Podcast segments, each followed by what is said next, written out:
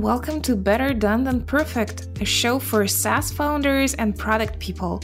I'm your host, Jane Portman, and in this season, we talk about user onboarding with fellow founders and guest experts.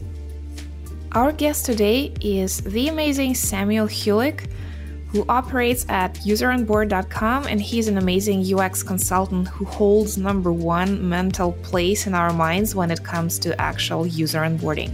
That's exactly the topic for our conversation today.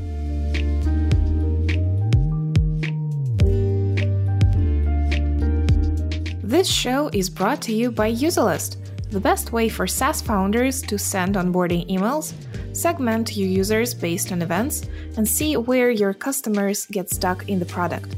Start your free trial today at userlist.com.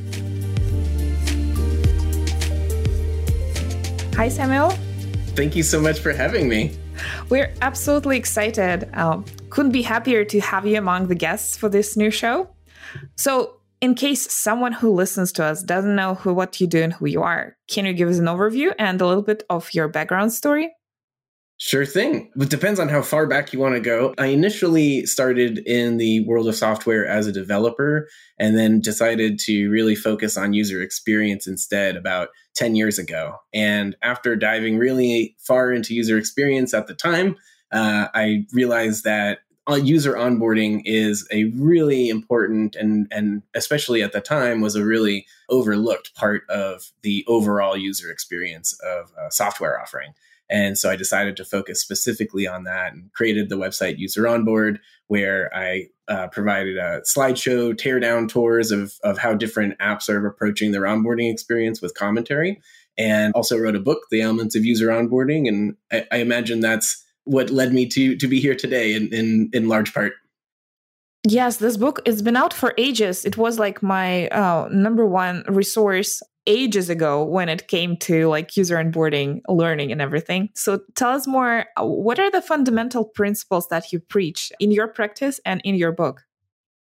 Well, in my practice, and especially as you mentioned, the book is about, I think, six years old, maybe a little bit past the six year point. And so we are working on a second edition and updating things because holy cow, do screenshot examples get old looking very fast when it comes to the pace of digital uh, innovation. But uh, yeah, so the, the book I do I do uh, look want to update very shortly. But my general principles regarding onboarding in the book or when I work with people directly is to really focus on two main things. One is the business outcome that you want to get out of somebody signing up for your product in the, presumably some form of revenue, most likely. And so, thinking about the performance of your onboarding in terms of how it's actually generating business outcomes for yourself, I think is really important.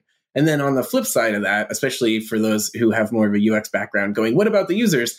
I also strongly recommend focusing on making sure that your users receive the sort of outcomes that they're seeking that's driving them to sign up for your product to begin with. And the more that you can focus your onboarding experience as an, a piece of the puzzle in helping your users become successful and also in the process generating business results for yourself uh, that's really the mindset that i recommend. And, and there's a lot to break down there but but at a high level those are the areas that i really recommend placing the emphasis of your attention on. There was this picture that you made that went viral years ago with Mario and a little flower and the Mario that gets bigger. And ultimately, the user is buying a big Mario, not the flower. Was it a flower or mushroom? Uh, what was it? Yeah, flower. Flower. Uh, flower. So t- tell the mushroom makes them big, but the flower makes them throw fireballs. yes. Tell us more how you came up with this concept and if it still holds up today. Uh, yeah, well, I, I, mean, I would say that the concept certainly holds up at, uh, to this point, and and I think it's boy, I'm not I'm not sure how to best describe it. Well, I'll explain the concept itself first, and then we'll decide how worthwhile it is. But the idea is that users come to your product or customers come to your business for some form of transformation where they are struggling with something or incapable of doing something, and they want to affect change of some sort in their lives, and they think that your product can help them do that if they integrate your offering into their own change seeking processes. And so, in the case of the little Mario, if you've played the Mario video game, you start out little, and if you run around and touch anything, then you just die, and it's a stressful existence. But if you encounter the fire flower within the, the context of the game, then your character grows big and and if you get hit, touched by somebody else it's not that big of a deal and you can throw fireballs and it's a much more enjoyable mode of existence. And in that similar way whenever people are coming to engage with an offering that you provide they're always seeking some improvement to their lives in some fashion. And to focus more on delivering the improvement to their lives than to deliver the offering itself, like in the form of the fire flower versus being able to throw fireballs. My recommendation is is very much to focus on the fireball throwing, so to speak. And as far as how relevant it is, I would say to whatever degree it was relevant a few years ago, I, it's uh, probably still just as relevant now. I, I, I truly think our whole industry could benefit by focusing even more on the outcomes that we're generating and the and the results that we're providing to our users, and, and making sure that we're affording them the kind of life and benefits that they're actually looking for and making good on our end of the deal in that regard. You've been recently focusing on a new or relatively new concept called value paths. So I've seen you speak on the topic and it's absolutely amazing. Could you give us an overview of this uh, approach to user onboarding? Sure. It, it is still something I'm still working on and I'm still trying to figure out exactly how to best get my my elevator pitch of it down, but the general idea is that along the lines of what we've been talking about, very similarly like even using the the Mario and Fireflower kind of terminology, the idea is that people are always engaging anytime somebody engages with your product, either the first time that they ever sign up or any follow up visits that they might make or any sort of contact that they have with your user experience touch points at any point in their life is almost certainly going to be prompted by them pursuing some form of change in their lives. Like if I'm if I pull up Google Maps, I'm trying to understand how to get somewhere or to see how long it would take to get there or to decide which mode of travel I want to take. Or if I'm using Airbnb, it's because I want to probably place a booking somewhere or offer my own house to be available. And these are motivations that are driven by trying to affect some sort of change in someone's experience of reality, so to speak. And my strong recommendation is to focus on the outcomes that people are seeking and get really, really good at delivering those rather than focusing on creating an abstract concept of a software product, quote unquote, and then trying to figure out how to sell it to people. So that's that's kind of the gist of it. Uh, but ultimately, looking at if you want to be really good at delivering outcomes, what sort of framework and process can you use to figure out how to best invest your time and resources and making that happen for people? And also, how can you tell that it's actually working for your business as well? I love the part of that concept where you showed how a big value path is broken into a few sequential interactions, and each of them also has a beginning and an outcome. So, could you tell us more about that? Sure. So I think in the the presentation you saw the example that I used was making pancakes, where if somebody wants to make pancakes, they might be starting from a number of different positions where maybe they're they just woke up and their child is asking them to make pancakes for them, or maybe they have an interest in going to a new brunch place and they have pancakes on their mind when they go there. But there's still in terms of outcomes, there's a the before state where somebody is desiring pancakes to be made. And then there's the after state where you have pancakes. And the process of making pancakes is what helps you transition from the before state of wanting them to the after state of having them. And that process can take a number of different forms. And it's really a question of what happens in between those two different states that determines what the process is. So if I want to take cash and my car keys and turn those into pancakes, that would involve driving to a restaurant and ordering them. But if I want to turn pancake mix and water into pancakes, then that would be a process of going through a, a very different workflow to arrive at pancakes, where I'd be whisking the batter and heating up the stove and pouring it onto the griddle and things along those lines. So the idea being that everyone's pursuing outcomes in the kind of a jobs to be done type sense. If your listeners are familiar with that concept, I know you've interviewed lots of jobs to be done aficionados, so hopefully so. But the idea being there are multiple different kind of a different paths to the top of the same mountain sort of a concept where the outcomes that people are seeking are sort of like the jobs and the way that they achieve those jobs is what ultimately you want to be placing your design attention around because that's the that's the fire flower that turns people into a fire throwing Mario, so to speak. Great that you mentioned jobs to be done. It's absolutely a very viable uh, framework. And one of the uh, recent influencers that really affected the way I'm thinking about the method was Jim Kalbach. And we're going to link to that in the show notes. And he also has a wonderful book, which is concise, practical, and uh, also great reading. Thanks for bringing that up. I wonder after yeah. I wonder after many years of uh, doing consulting, specifically in this niche of user onboarding, have you developed your own, you know, understanding what an ideal user onboarding look, looks like, or is it always like a journey from scratch that you discover? Yeah, of course you do that, but still, do you have your own, you know, uh, ways of successfully doing what you're hired for? I hope so. I've been I've been working I've been working at it. So I, I, my for my client's sake, if nothing else, I hope that's the case. But but yeah, I mean, my my own take on it largely is it, it's changed a little over the years as as people's approach to onboarding and their concept of onboarding has grown more sophisticated, which I've been really happy to see. But I've still noticed a general pattern where when people are approaching an onboarding project, there's just a world of a difference in mindset if you are looking at onboarding as being the intro tour to your product versus looking at onboarding as being a whole system of accomplishment that you're putting in place that's helping drive positive outcomes for your users and positive outcomes for your business. And if you're thinking about it just as, well, we're thinking about a tooltip tour, should we use Appcues? Should we use X, Y, or Z? Uh, I don't have a whole lot to help people with in that regard. There are different design patterns that they can look at and consider.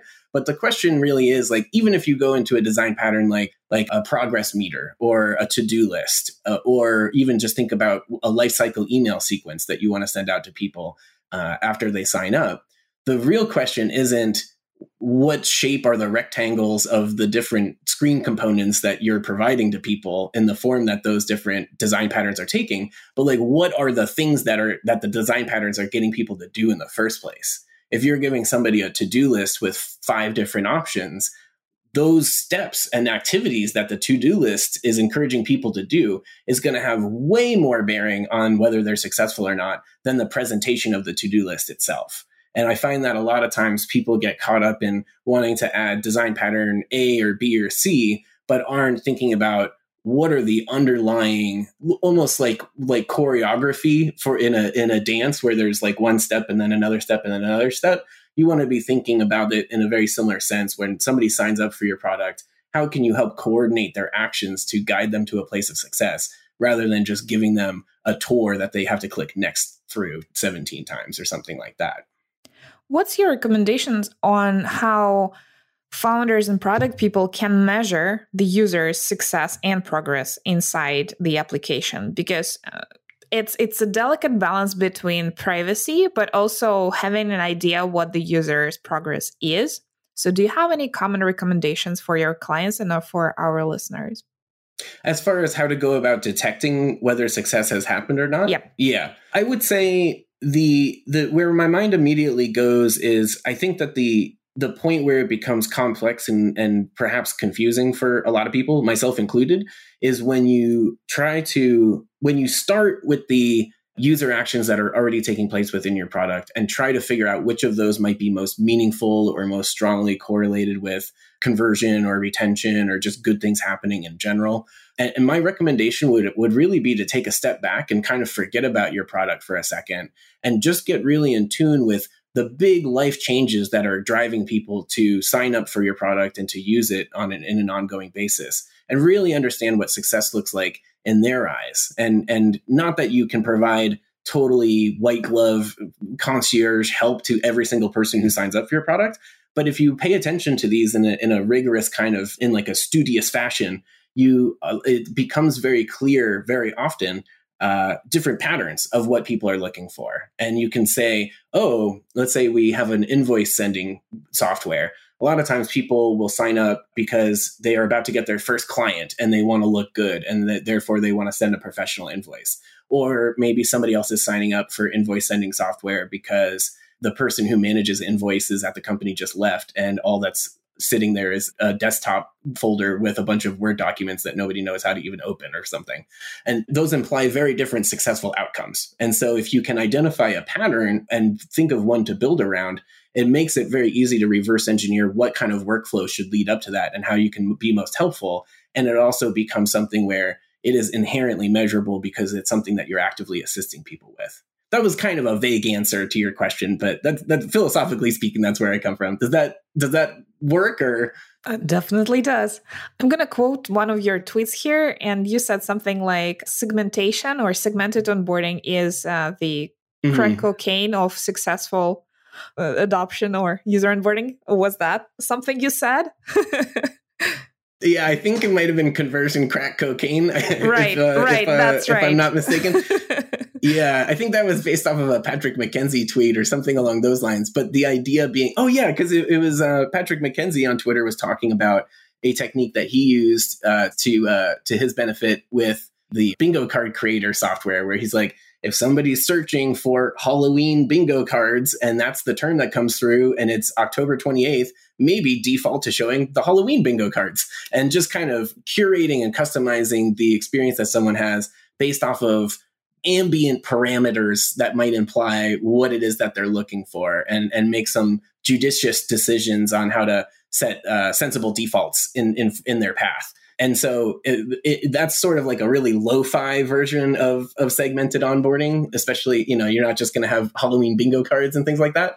But the idea still holds true where if people are coming into your product from a particular landing page or promotion or an advertisement that you're running and you can pass those that information along to the account that someone creates, your software can deal with them in a way that's just fundamentally more attentive and more resonant with what they're trying to do than just pre giving them the same one size fits all onboarding experience that uh, everybody else would get. So, strong recommendation there to really consider how what are the little indicators at the beginning that you can pay the most attention to that really strongly imply that someone's looking for one kind of success or another, and then how do you when you have somebody locked into a particular lane like that locked in is not a that's not the term that i meant to use. That that was a little overly constraint oriented but once you have an idea of what they're looking for how can you uh, customize the path that you're setting out in front of them to make it super likely that they arrive at what they're trying to arrive at. Based on the example of the invoicing software, what would you think of uh, self segmentation? Let's say one of the welcome screens, uh, one of the sign up screens would be like, tell us what what the story is. Are you going to do invoicing yourself? Are you looking to delegate it to your assistants etc is it an effective measure to self segment users I, that's interesting. That's not a term that I, I had heard before, and as the the concept I find to be resonant and like the idea of letting people d- drive and, and offer up the information and like you know kind of choose their own adventure towards success makes a lot of sense to me uh, on the other hand just to maybe play devil's advocate a little bit i would say that it's probably shouldn't be the user's job to segment themselves. Ideally, you want this to be something almost like it's a magic trick where they might be providing a little bit of information and it results in something that, hey, how did you even know that's what I wanted? kind of a thing. Um, I would much prefer to offer that kind of experience than having someone go in like, yes, I am this and I'm looking for this and I would prefer to have it in this way or whatever. Um, and wherever possible to just kind of create that magical UX delight stuff that people talk about so much, but uh, but but make it really targeted to them. Have you seen much of that delight in real life? Because it sounds sounds amazing in theory. However, in practice, founders are al- always having limited resources, and therefore, sure. like going down that path is always like not the first thing to do on the to do list. Mm. Have you mm-hmm. seen much of, of that delightful segmentation or customization in some existing products? Well, the, the the funny thing there is it's hard to tell if you're being uh. segmented or not. And so ideally if you don't know, then that's kind of the best. And so nothing immediately comes to mind or I can't think of any like really prominent case studies that I've recently seen.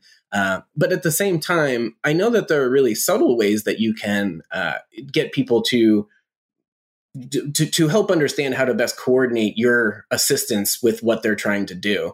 Um, and, and so, like, one example that comes to mind is I remember years and years and years ago, MailChimp had a uh, one question. It was like a screen with a number of different questions, and it was one of many screens in an onboarding experience. So it was really tucked away in there.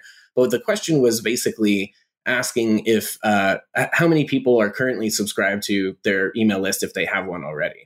And when you think about the different valuable outcomes that can arise from signing up with MailChimp, you might have somebody on the one hand who's like got a just opened a hair salon and wanted to just start building up have have an email list for people to sign up for. Or alternatively it could be somebody who's working at a giant agency that manages email lists in the millions and millions for a whole number of different corporate clients. And those people are going to have very different needs when it comes to segmenting and creating a you know curating a delightful experience around helping them achieve what they're looking to do uh, but in by Mailchimp, just paying attention to what someone said when with how many subscribers they currently had, they could provide wildly different recommendations going forward based off of that, without the person really connecting the dots and understanding that that particular answer is what set them up on that track. So just paying attention to like the more peripherally available things, also the where they are in the world, what time of day it is. There, there are a lot of different ambiently available pieces of information that we can use to try to create the most helpful offering in the given moment to the user that we can.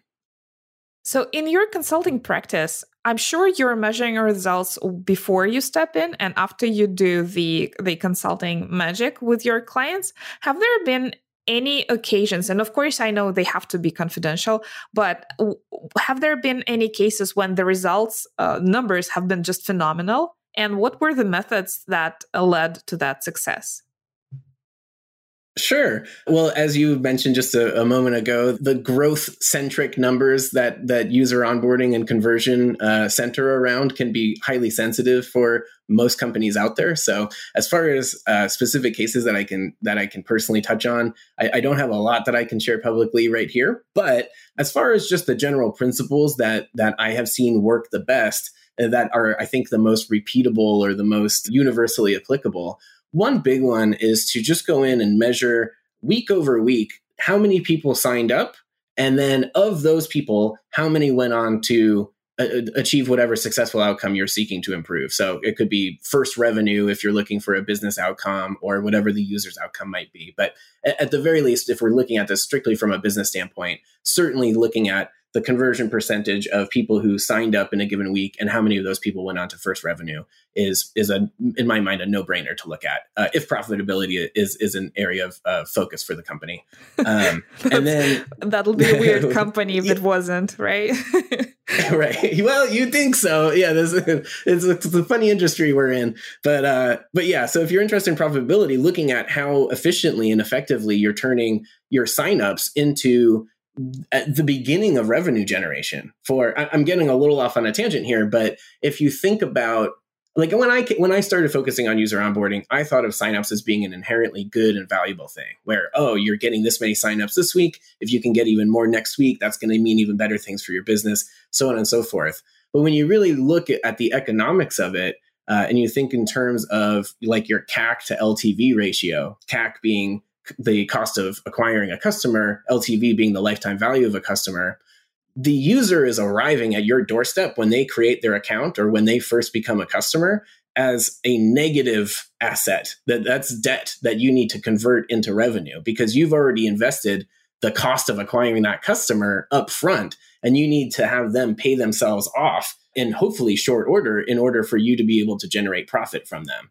and so just looking week over week, how effective are we getting at turning the sunk cost of a new signups CAC into the the beginning of them starting to pay their LTV and at least with the generating their first revenue, I think is a really important number for people to look at.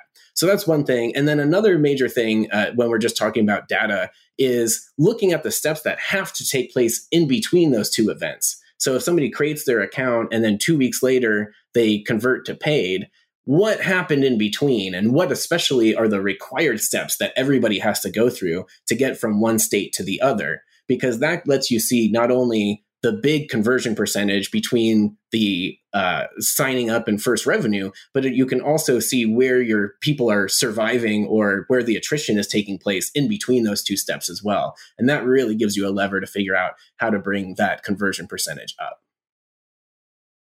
Sometimes the that path to receiving value is kind of clear, more or less linear, and you can you can figure out what the default steps are. But sometimes you are providing a more complex tool and the possibilities are endless and you're not even 100% sure what success looks like. I don't know if people sign up for uh, Adobe, what's the name of it now? Creative Suite. Like, yeah, I was actually, it's funny. I was just going to say Photoshop is the example I always use. So, yeah, we're, we're right on the same page.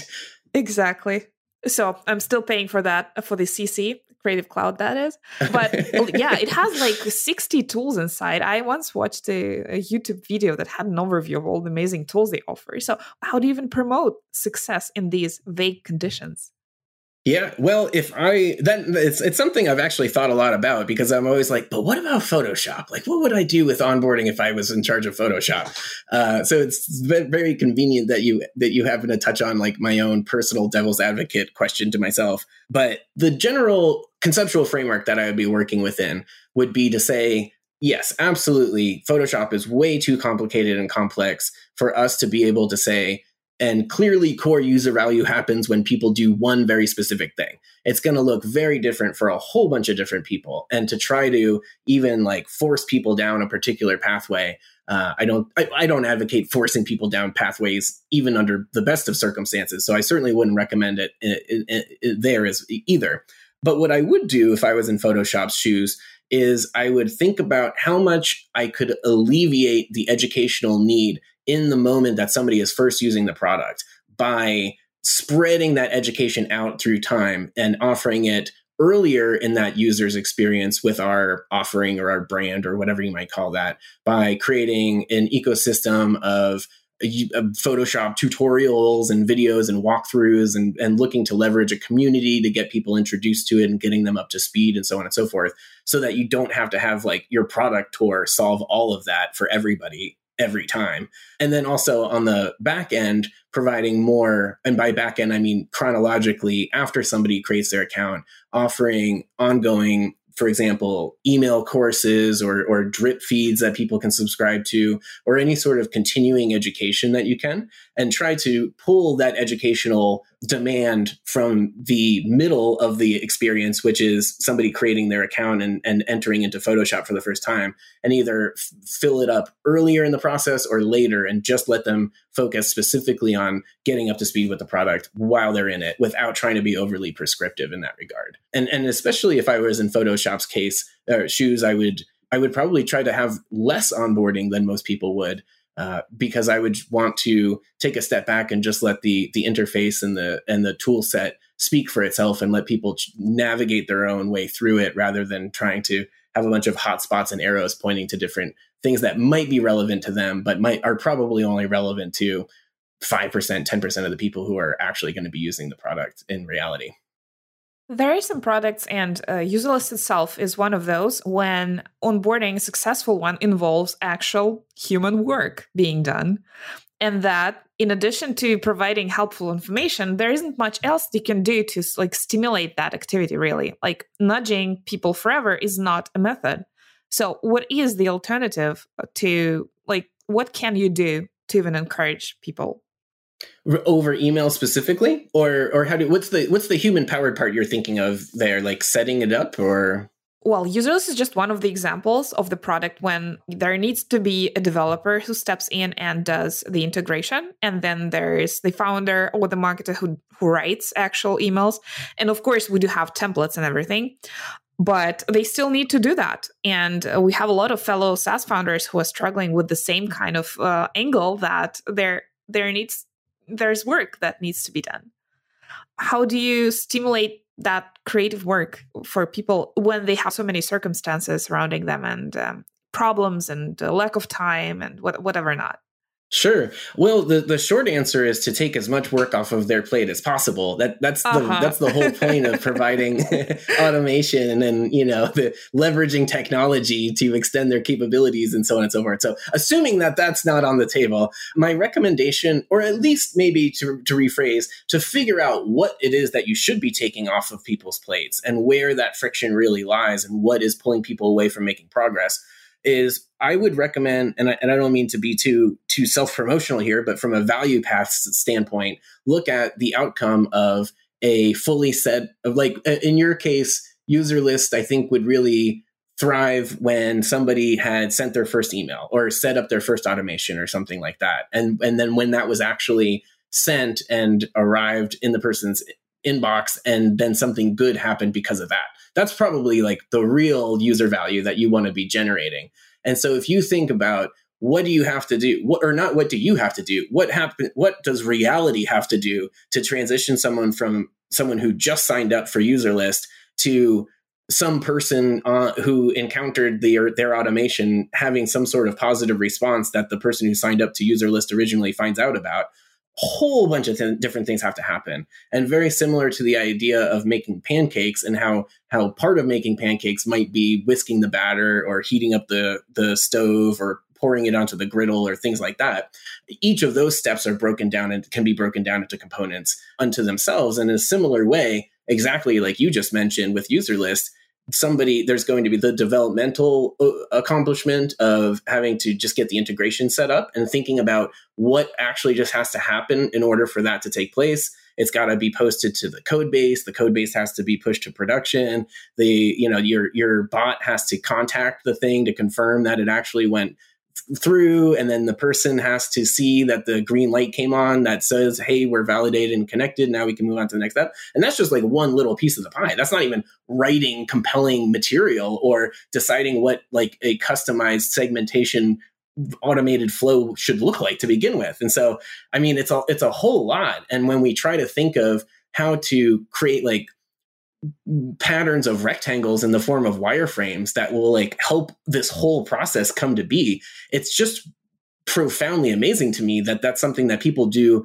almost like in, a in a fraction of a second in their own minds where you're thinking about well somebody's got to write the, the email and somebody else has to send it and we got to tell if it's if the the integration is valid or not. And all of these things have to come together but we're looking at like submit buttons and and input fields and stuff like that. So to really focus on how the process itself unfolds and how it actually occurs in reality and then decide what our product direction should be to me is is a, a very strong recommendation rather than looking at the product that we want to build and then trying to figure out what good it is. It's almost like building like building a key and then going to door to door to try to figure out which one it fits into you really want to be fitting into the outcomes that people are seeking to begin with and try to augment their experience with that as much as possible that seems to be such a recurring topic uh, in in Jim Kalbach's job uh, to be done book. Uh, he keeps repeating the same thing that people are not looking to interact with your product. They're not looking for success in your product. They're looking for success in life, and therefore you keep re- repeating the same theme again and again. That uh, don't try to find use cases for a product. Yeah, exactly. You you really you want to identify. I mean, in my opinion, and this is how I approach my own work as well, in my own uh, plans that I have for UserOnboard and beyond, is to really focus on the outcomes that people are wanting, and then figure out what the most valuable process we can put together, or not valuable, most helpful process we can put together to lead to that valuable outcome would be rather than starting out thinking of a really cool process for people to engage in and then hope that maybe they got some sort of outcome at it uh, out of it at the end. People really you, you don't want to build a bridge to nowhere. You want to help people get to a particular place. You don't want them to be like this bridge is amazing. I just wish it went somewhere i wanted it to. As we're wrapping up today's episode give us two ultimate tips uh, for our listeners one do and one don't for user onboarding Sure. So, one do that I would recommend very strongly when it comes to user onboarding is to, once again, this is a recurring theme here just within the conversation, but to really think about it in terms of how you can create systems that make your users successful and successful on their own terms, not on your terms. You don't want to create a system that helps people successfully become your customer because nobody's trying to become your customer. They're trying to do something, and, through that process, it might require that they become your customer, but that's not the motivation for them. Uh, or you're just amazingly lucky, I guess. But I've never seen a business that operates that way. So, in, in, a similar sense, not only your business model, but your onboarding in particular can really pay dividends if you're focusing that around identifying what people are trying to do and helping them get there rather than showing off all the cool different aspects of your product that you're so excited to show them. That's my big do. My big don't is don't use tooltip tours. They're they're trash. They, I've never seen a tooltip tour increase conversions ever in my life. I've been studying this for almost a decade now. Uh, I I, it, I only ever see them break things or break up the user's flow. So strong recommendation. Friends don't like friends use tooltip tours. Oh, I love that. And let's just spend another 20 seconds clarifying why, because autonomy and the autonomous um, onboarding experience is much more important, right? Giving people freedom to experience what they want. Exactly. It's not even, you know, it's not your freedom to give to them. It's this it's an inherent thing that they that's just a fact of reality when someone visits your your product and with digital experiences, somebody can close the tab or click back or turn their phone off, and that's it for everything that you've set all of this up for. And it's it's a, very small thing in the span of someone's life to to try a new product and have it either work out or not. The notion of getting people to that place of success is is very important, but you got to meet them on their terms, not impose your definition of success on them.